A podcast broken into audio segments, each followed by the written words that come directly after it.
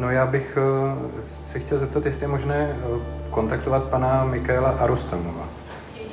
Netušíte vůbec? Já s nimi nepřijdu do styku, tak to já nevím. Aha, jasně, protože on by měl mít 50% podíl nebo jeho kyperská firma. My se prostě fakt staráme jenom tady o ten dům, takže o tady tyhle ty věci. Tady je Matěj Skalický a tohle je Vinohradská 12. Jako nepřísluší, ani mě nikdy nenapadlo se na to ani ptát. Jako jestli vás nenapadá, jak třeba pana Arustamova kontaktovat, nebo... Kontaktovat, no to vůbec. Cože my jsme se ho na to chtěli, ani, jakoby... Ne, my ani nevíme vůbec, jsme, my ty lidi, kde ten to jsme, vůbec... jsme ani nikdy nebyli v kontaktu, prostě nic. Mhm, Jo, mhm. To není prostě pro nás kontaktní osoba, jo. Jo. Prostě. Takže jednáte teda s panem Farnbauerem. Ano. Jo. Ruská stopa v centru Prahy. Investigativní tým radiožurnálu zjistil, že Slovanský dům na lukrativní adrese si pronajímá mimo jiné ruský oligarcha Michail Arustamov. Ten je napojený na blízké okolí Vladimira Putina. Je to problém? A pokud, tak co s ním? Zjišťovali Martin Štorkán a Jakub Mikel.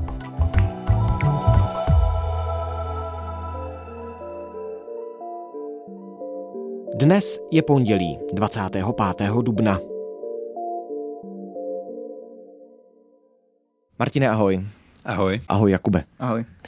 Martine, můžeš na úvod připomenout pro ty, co nežijí v Praze, co je to Slovanský dům? V současné době nebo v té aktuální podobě, tak jak teď Slovanský dům vypadá, ho můžeme asi označit za takový multifunkční eh, komplex. Je to areál, který je vybavený vlastně restauracemi, obchody, kancelářskými prostory a dokonce i multikinem. Eh, Zásadní asi je, že stojí v ulici na Příkopě, která je označována za jednu z nejdražších obchodních ulic na světě. Slovanský dům a ruský podnikatel Arustamov. Jak jste přišli, pánové, na tohle spojení, Jakube? No vlastně trochu náhodou.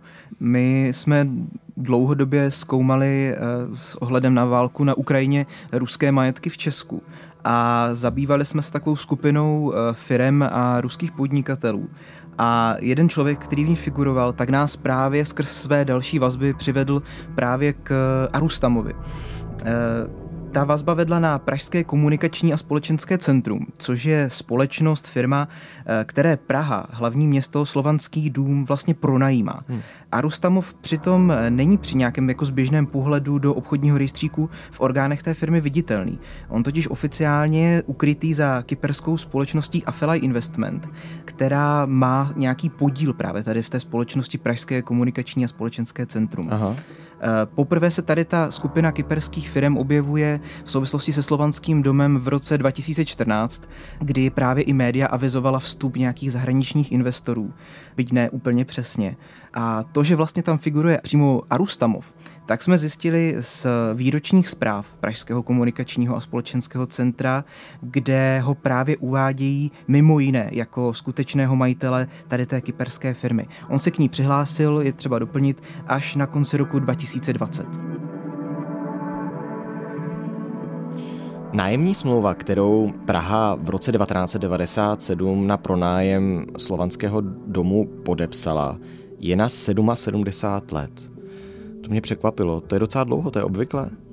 No, podle politiků, se kterými jsme o tom mluvili, tak v té době to poměrně běžné bylo. Mm-hmm. Ten dlouhodobý pronájem totiž umožňoval mimo jiné to, že tehdejší pronajímatel, švýcarský podnikatel Sebastian Pavlovsky zaručil, že celý komplex opraví a investuje do něj více než miliardu korun.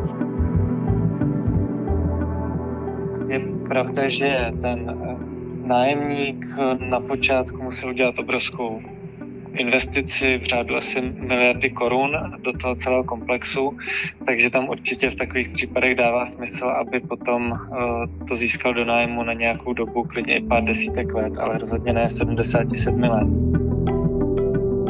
Což je prostě obrovská doba a myslím si, že to by prostě město dělat nemělo, protože v průběhu let se může změnit spousta věcí a jako nikdo nemůže vědět, že za 30 let vlastně ty ceny, které jsou nějak stanoveny v té smlouvě, tak budou odpovídat reálným částkám.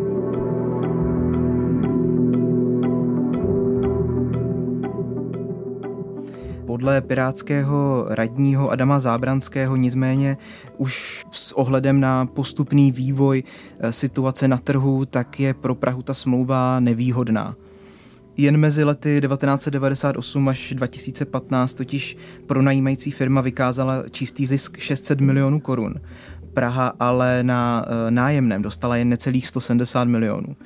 Nájemné se sice postupně navyšuje, je tam nějaký podíl i za počítání inflace, ale jeho maximální výše má být necelých 25 milionů korun za rok. Eh, tržby Pražského komunikačního a společenského centra přitom běžně před pandemí sahaly až k 200 milionům korun. Já jsem se díval, že teďka podle uh, jejich výročních zpráv tak platí nějakých 25 milionů, což ale myslím si, že zároveň jako ta hmm. maximální hranice snad, jak byla hmm. stanovena. No, myslím si, že jo. Hmm. A ještě takový jako hmm, typický je, že původně to bylo pronátý Sebastianou Pavlovskýmu, což je takové uh, jméno pražské politiky 90. let nejdřív ten případ se Škodovým palácem. Tady to si myslím, že bylo podobné.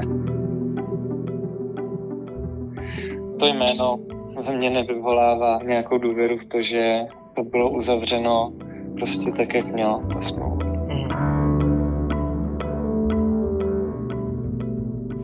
Firmu, která má slovanský dům pronajatý, navíc Pavlovský později prodal americké společnosti eh, Invesco Real Estate, která ji právě v roce 2014 přeprodala společnostem, ve kterých eh, později začal figurovat i Arustamov.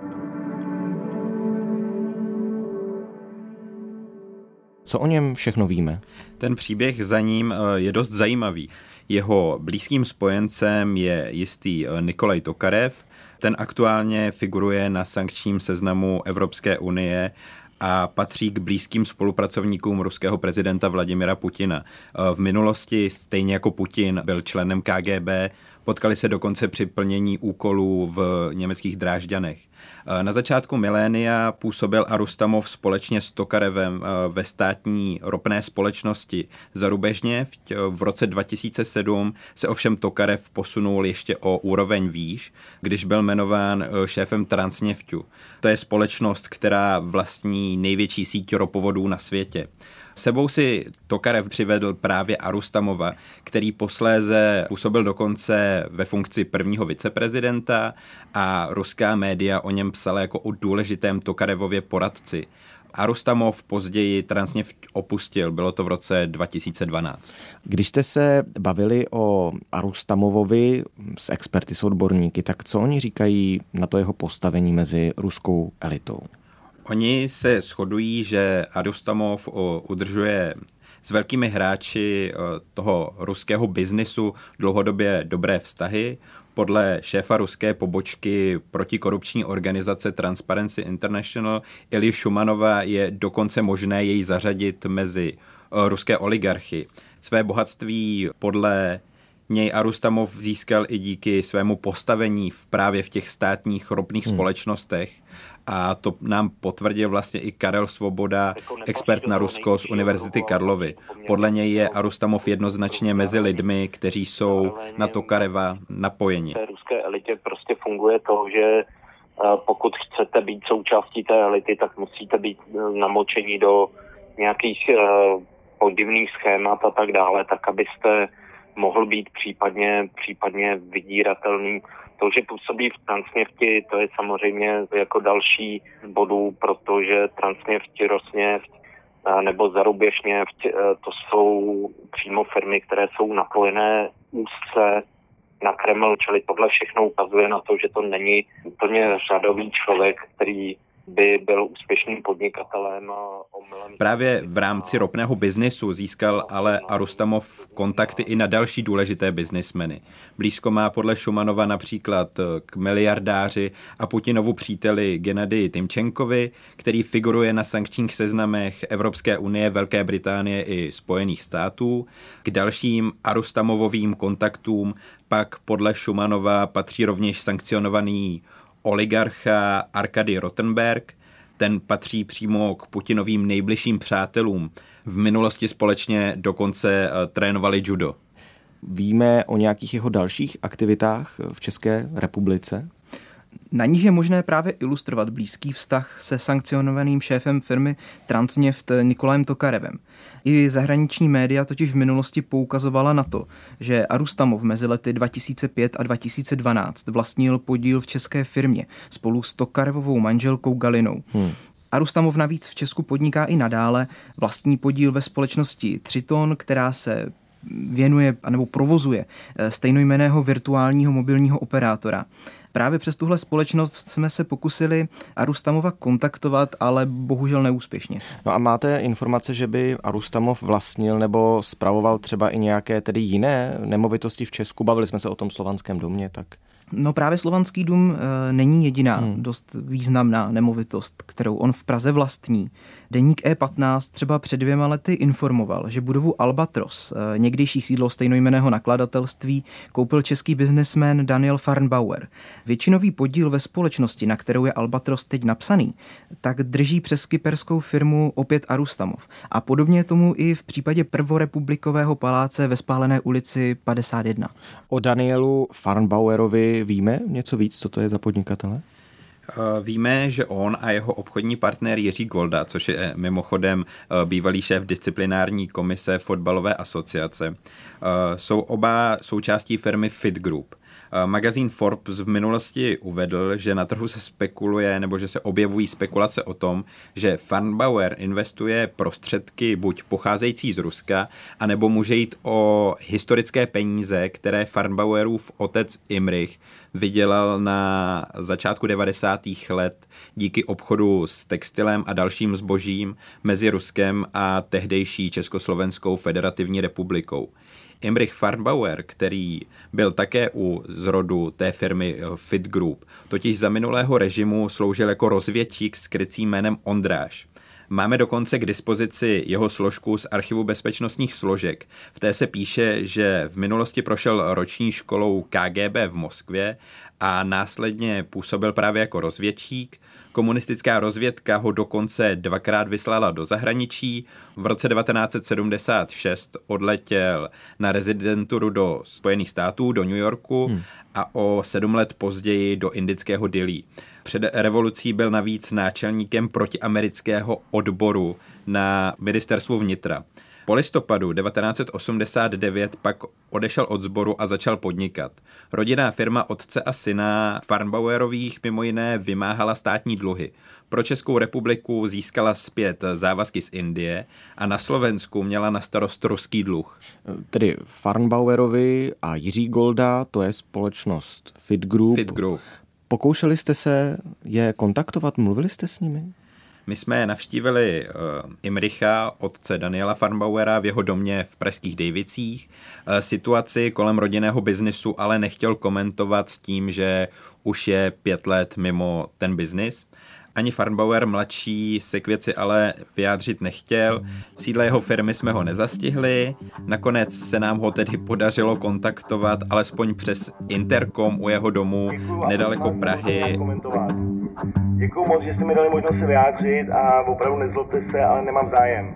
A my bychom chtěli spíš jako pár odpovědí jenom na ty otázky, kdo tam je vlastně eh, v pozadí těch společností vlastně kolem toho slovanského domu. Nám, nám nejde o ten zbytek toho podnikání, nám jde prostě o to, že ten dům patří městu Praha a, a asi by bylo dobré jako vědět, kdo tam teda je v tom, v tom nájmu, tak jestli bychom se nemohli prostě potkat osobně klidně, jak vám to bude nějak vyhovovat a, a prostě v klidu se o tom pobavit.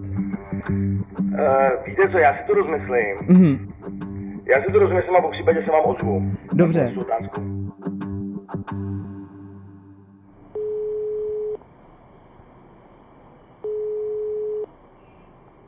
Já jsem se rozhodl, že to opravdu nebudu žádným způsobem komentovat. Dobře, jo, dobře, dobře. Já jsem se chtěl právě zeptat, jenom abychom věděli, jestli teda uh, jsme... Ne, ne, určitě ne. Takže to spojení s ruským podnikatelem a Rustamovem ne, bez komentáře. Bez komentáře. Hmm. Vyjádřili se k celé té situaci ohledně, které se tady teď společně bavíme představitelé hlavního města Prahy? Ačkoliv je tedy patrné, že Arustamov má ty kontakty na ruskou vládu, tak vedení hlavního města tvrdí, že teď nemůže se strukturou, která vede vlastně až do nejvyšších pater ruského biznesu a politiky, nic dělat. Město nemá jak tu smlouvu vypovědět ve chvíli, kdy ten nájemník plní všechny ty své povinnosti, přičemž nemám informace o tom, že by je neplnil.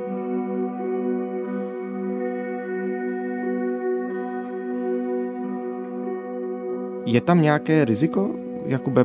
No, například v tomhle konkrétním případě je riziko, že ani Arustamov nemusí být konečným vlastníkem firmy, která si slovanský dům pronajímá. Vlastnictví přes kyperskou firmu je asi nejčastější formou nepřímé vazby na Rusko. Jak nám řekl například Jiří Skuhrovec z poradenské firmy Datlab, tak vlastnictví přes kyperskou firmu nabízí právě benefity, ať už v podobě nižšího zdanění, tak i nižší míry transparentnosti.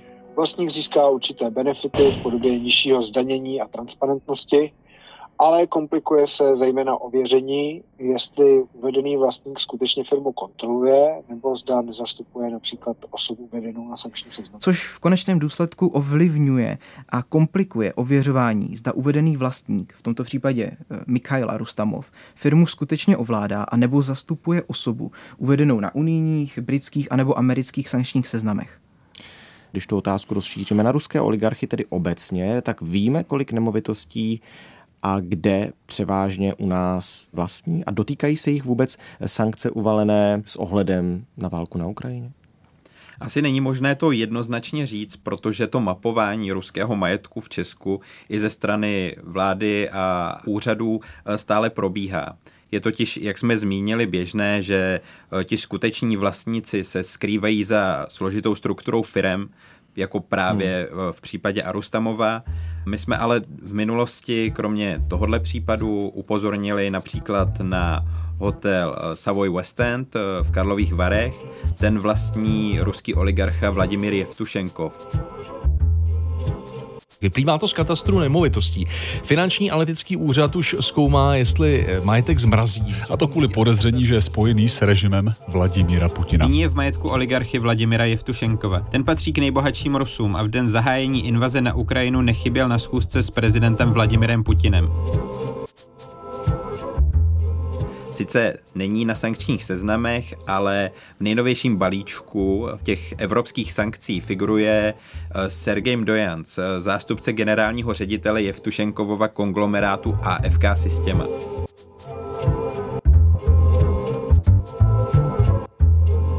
Luxusní hotel v Česku má i Rus Aleksandr Pumpianský. Ten přes firmu Ogre vlastní čtyřvězdový hotel West End eh, přímo v centru Mariánských lázní. Pumpianský je jedním z těch, na které dopadají evropské sankce. Vede totiž mimo jiné firmu, která vyrábí ocelová potrubí pro ropný a plynárenský průmysl. Finanční analytický úřad předběžným opatřením zakázal jakékoliv nakládání s budovou hotelu West End v Mariánských lázních. Hotel West End eh, v Mariánských lázních zase patří sankcionovanému Alexandru Pumpianskému. Finanční analytický úřad právě před minulý týden oznámil, že majetek jeho firmy v Česku zmrazil. Celou situaci ohledně ruských majetků bude ovšem zajímavé sledovat i v následujících týdnech a měsících. Poslanci, s nimi jsme teď aktuálně měli možnost mluvit, nám totiž tvrdili, že právě rozkrývání takových majetků je jednou z priorit. Martine, Jakube, díky za vaši práci. Díky. Děkuji za pozvání.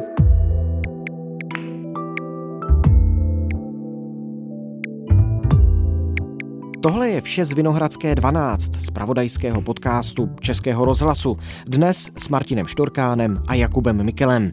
To jsou investigativní reportéři radiožurnálu a ve své práci se věnují odkrývání toho, co by člověk na první pohled přehlédl. Jestli máte tip na téma, o kterém bychom měli mluvit příště, tak nám napište na mail vinohradská12 zavináč rozhlas.cz. Naše další epizody pak najdete na webu i rozhlas.cz a ve všech podcastových aplikacích. Naslyšenou zítra.